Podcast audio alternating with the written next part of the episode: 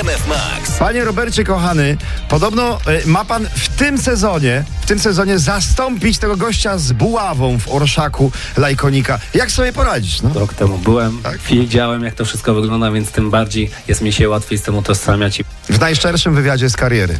Robert Lewandowski, w karierze, Robert Lewandowski odpowiada na pytania słuchaczy RMF Max. Słuchaczy i słuchaczek, Czek- panie Robercie, widziałam jak sypał pan kwiatki w Boże Ciało. W poprzednich latach też tak było? Rok temu byłem, wiedziałem jak to wszystko wygląda, więc tym bardziej jest mi się łatwiej z tym utożsamiać Robert, jestem tyle po ślubie, co ty i ciągle boję się jeździć do teściowej. Masz jakieś rady?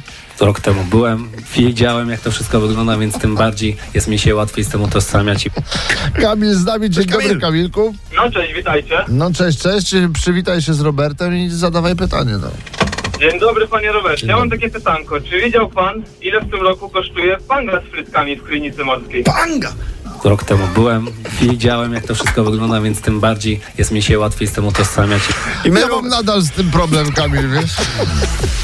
Wstawaj, nie udawaj. Maciek Rok i Irek Jakubek. Pamiętaj, słuchasz RMF Max. spróbuj bez frytek albo z bułką, a bułka w domu najlepiej.